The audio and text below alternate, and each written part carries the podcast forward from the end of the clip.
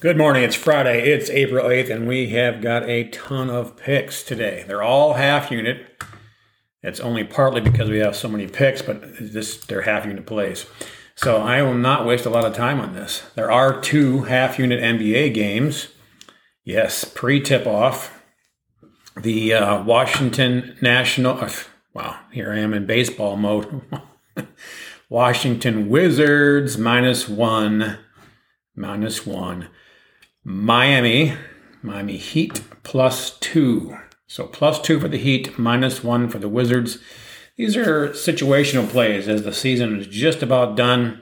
You can find some junk lines. We thought we had one with Detroit plus 10 where Milwaukee would rest everybody. Well, they did, but we didn't get the bet in in time because now Detroit is plus five. So uh, probably still has value, quite honestly, but I'm not giving up the five points. Call me the bargain shopper, if you will, but I, am going to pass. So that's it for NBA. We go over to hockey. We've got, I got to tell you, there's some same game parlays, and we're going to load up on those in MLB. The good news for many of you, if you refuse to take the limited options in same game parlays, and I mean that in a good way, you didn't like the same game parlay options in hockey, which were limited. You've got numerous books to take them in baseball, and the lines are soft. But back to hockey. The one that's not a same game parlay is Carolina in a regulation line bet at minus 115 half unit. Again, all half units. I won't say that anymore. Waste your time. Everything half units today. Same game parlay Tampa Bay and over four and a half. So Tampa Bay money line over four and a half at plus 100. Carolina, I did that one. Uh, Florida, same game parlay minus one and a half. So doing a parlay, same game parlay with a puck line, minus one and a half, and over five and a half. Looking for a floor of four to two in this scenario at plus 105. And then we'll take finally the Colorado Avalanche full game money line, parlayed up with over four and a half and an adjusted line at minus 120.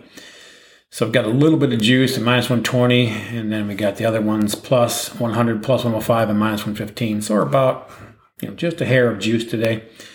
Uh, the reason for these same game parlays, again, again, this is the same reasoning for baseball, is they have more value in my calculations than the standard place. For example, Colorado, you can take them on the money line, but you're paying a lot. You can take an over, but you got a bad number on that, in my opinion so I don't find value. I have, I have a lean on the over. I have a lean in Colorado. If you if you really don't like same game parlays, um, that's that's the play. Carolina certainly seems like they should take it down. Florida, I mean, they're minus 450 or something like that. You could take the minus one and a half, and then you're still paying about minus 160 to minus 170. I don't care for that much. And you know, if Florida's going to win by three goals, you're probably getting I would assume you're getting over five and a half. I sure hope anyway. You know, uh, four to one doesn't get you there, but anything after that, if Florida scores five goals, you get you get there. You know, um, that's another way to look at it. Is you could take the Florida team total, and that's actually got a lot of value. I may still play that today, but these are my official plays. Now, baseball. Ooh, got a lot. Half unit. Yeah. Said I wouldn't say anymore. Half unit plays. Okay. You know, Boston has a shot at the Yankees here, all on their own. But I'm going to do the parlayed up, same game parlay. Boston plus two and a half runs and over five and a half at plus 100. These are soft lines. I hope to God they don't tighten them up too badly on us. And that's natural as the season progresses and you sharper numbers. These are people going off last year's numbers and expectations for this year, and a little bit of preseason look. You know, some people adding an extra pitch, etc. Chicago White Sox and Detroit. We'll take Detroit plus two and a half and over six and a half for plus 128. So we got a nice plus money on that, and it feels pretty good in that scenario. Okay, now Milwaukee and the Cubs. Milwaukee's probably going to win this all right. This is a game you could play money line Actually has great values, just standard Milwaukee to win. It really does. But a little bit better is Milwaukee, same game parlay, and over four and a half at plus 100. Now we're not giving up any juice. You're paying reasonable juice for Milwaukee to win standard straight old fashioned bet. This one seems to be a little bit better. And while the wind is blowing in in Wrigley and it's cold, relatively cold, uh, it should dampen the runs a little bit. I, I just don't think it's going to dampen them below five. So there's my my play. Slightly better value on the same game parlay. All right, Tampa Bay and Baltimore. I'm going to take Tampa Bay money line and over five and a half at plus 107 on the same game parlay. Again, this is really just Tampa Bay paying too much juice to get on their own. Now we have a traditional bet San Francisco money line minus 145. That's a traditional play on San Francisco. Love that. I love San Francisco in this situation today. They are facing Sandy Alcantara in uh, Miami. He's a decent pitcher. So we'll take in the same game parlay. So two bets on this. Same game parlay, uh, San Francisco plus one and a half and over four and a half. We're going to pay some juice on this at minus 135, but sh- great value there. That should be priced at closer to 200 if my calculations are correct. Then we move on to Toronto and Texas. We're going to go with Toronto on the money line and over five and a half at minus 105. Again, it's a broken record. You can take Toronto money line. You're paying a lot of juice. If you can just sneak them to get six runs or more, you can take Toronto and six runs at minus 105. That's adding a bit of risk, but I do believe it's a high scoring game. Toronto's going to be on fire at home. They, they, I don't think they've won a home.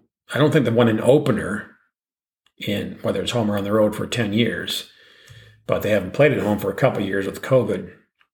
They're to be fired up. They're to be fired up. You could look at Toronto on the run line. I just found a little bit more value on Toronto just to sneak it by with one run if necessary and over five and a half. All right, Houston and Angels. Two bets on this. We're going to take Houston money line plus 108. We missed that yesterday. I said Houston was the lean, but I wanted to wait for it because better safe than sorry. Well, they they won it outright. We're gonna we're gonna not make that um, mistake again. Although now you're asking for Houston to win two in a row on the road, and the Angels are no slouch this year. They may actually get to the playoffs. They may actually make Mike Trout's career actually pay off into a playoff game for the first time ever. So plus 108 though, Houston money line.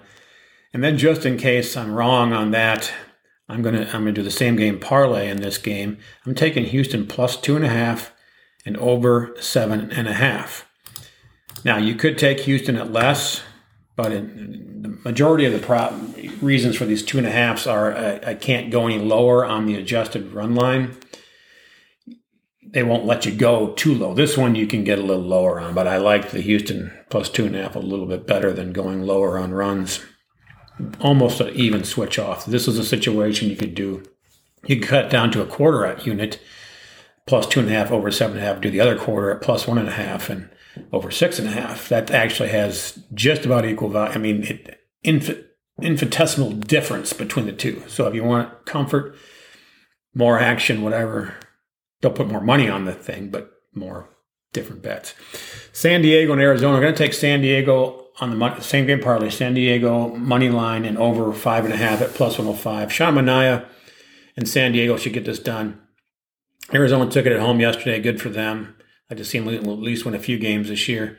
San Diego is going to be a juggernaut as things get rolling, and, and uh, Bo Mel, Bob Melvin over there gets his teams uh, playing the way he wants.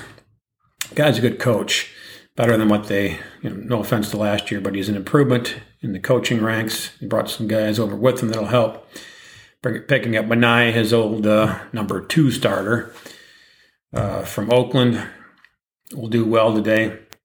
You could take this is another example of a game you could take standard money line if you don't like this funky new stuff of the same game parlays. You know, it is the first season you can do that in M- uh, MLB ever. It's never happened before. Um, and I'm loving it. But uh, if you want old school San Diego money line, lock it in.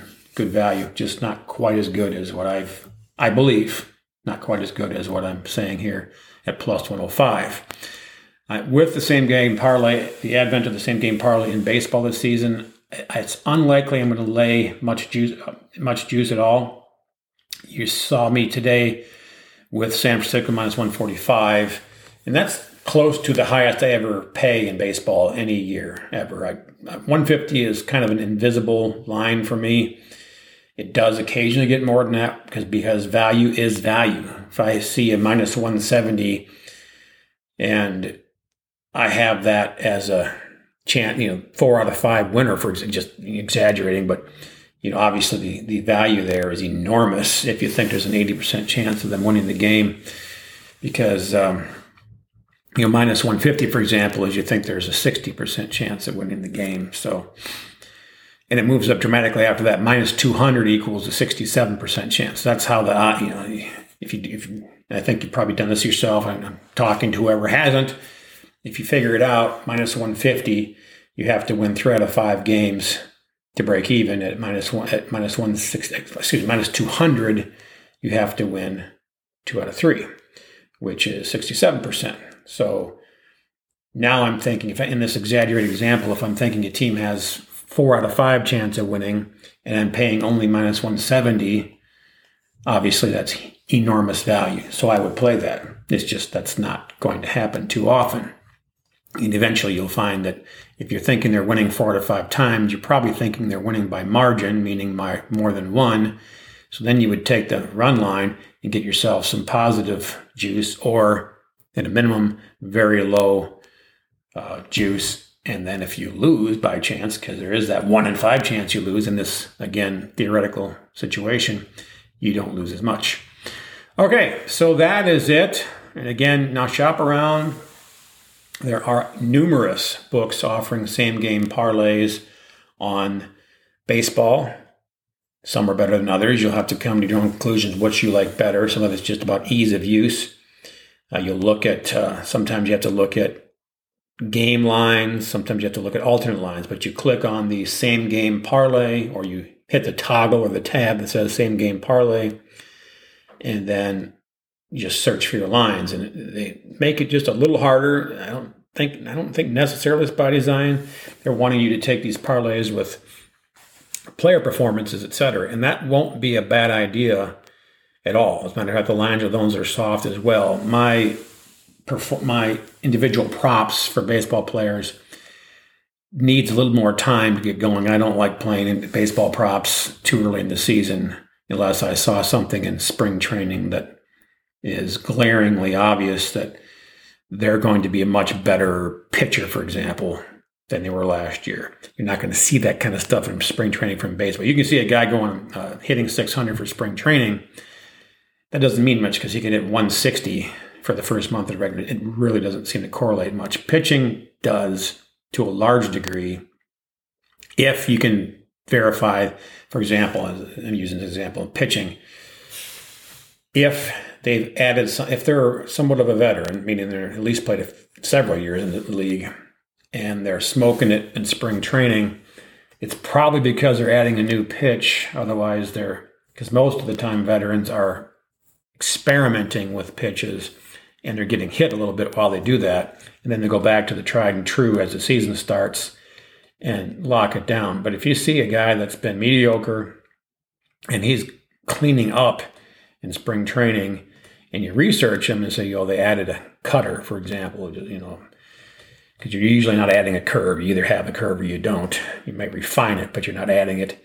You're adding a cutter or something like that and he's mowing people down, that's going to spread into the first month of the season until the batters get used to it and there's film on the guy and how he's throwing it because there's not as much done in scouting in the preseason as you would think. It's more for trading. Uh, okay, so that's it for today. Best of luck.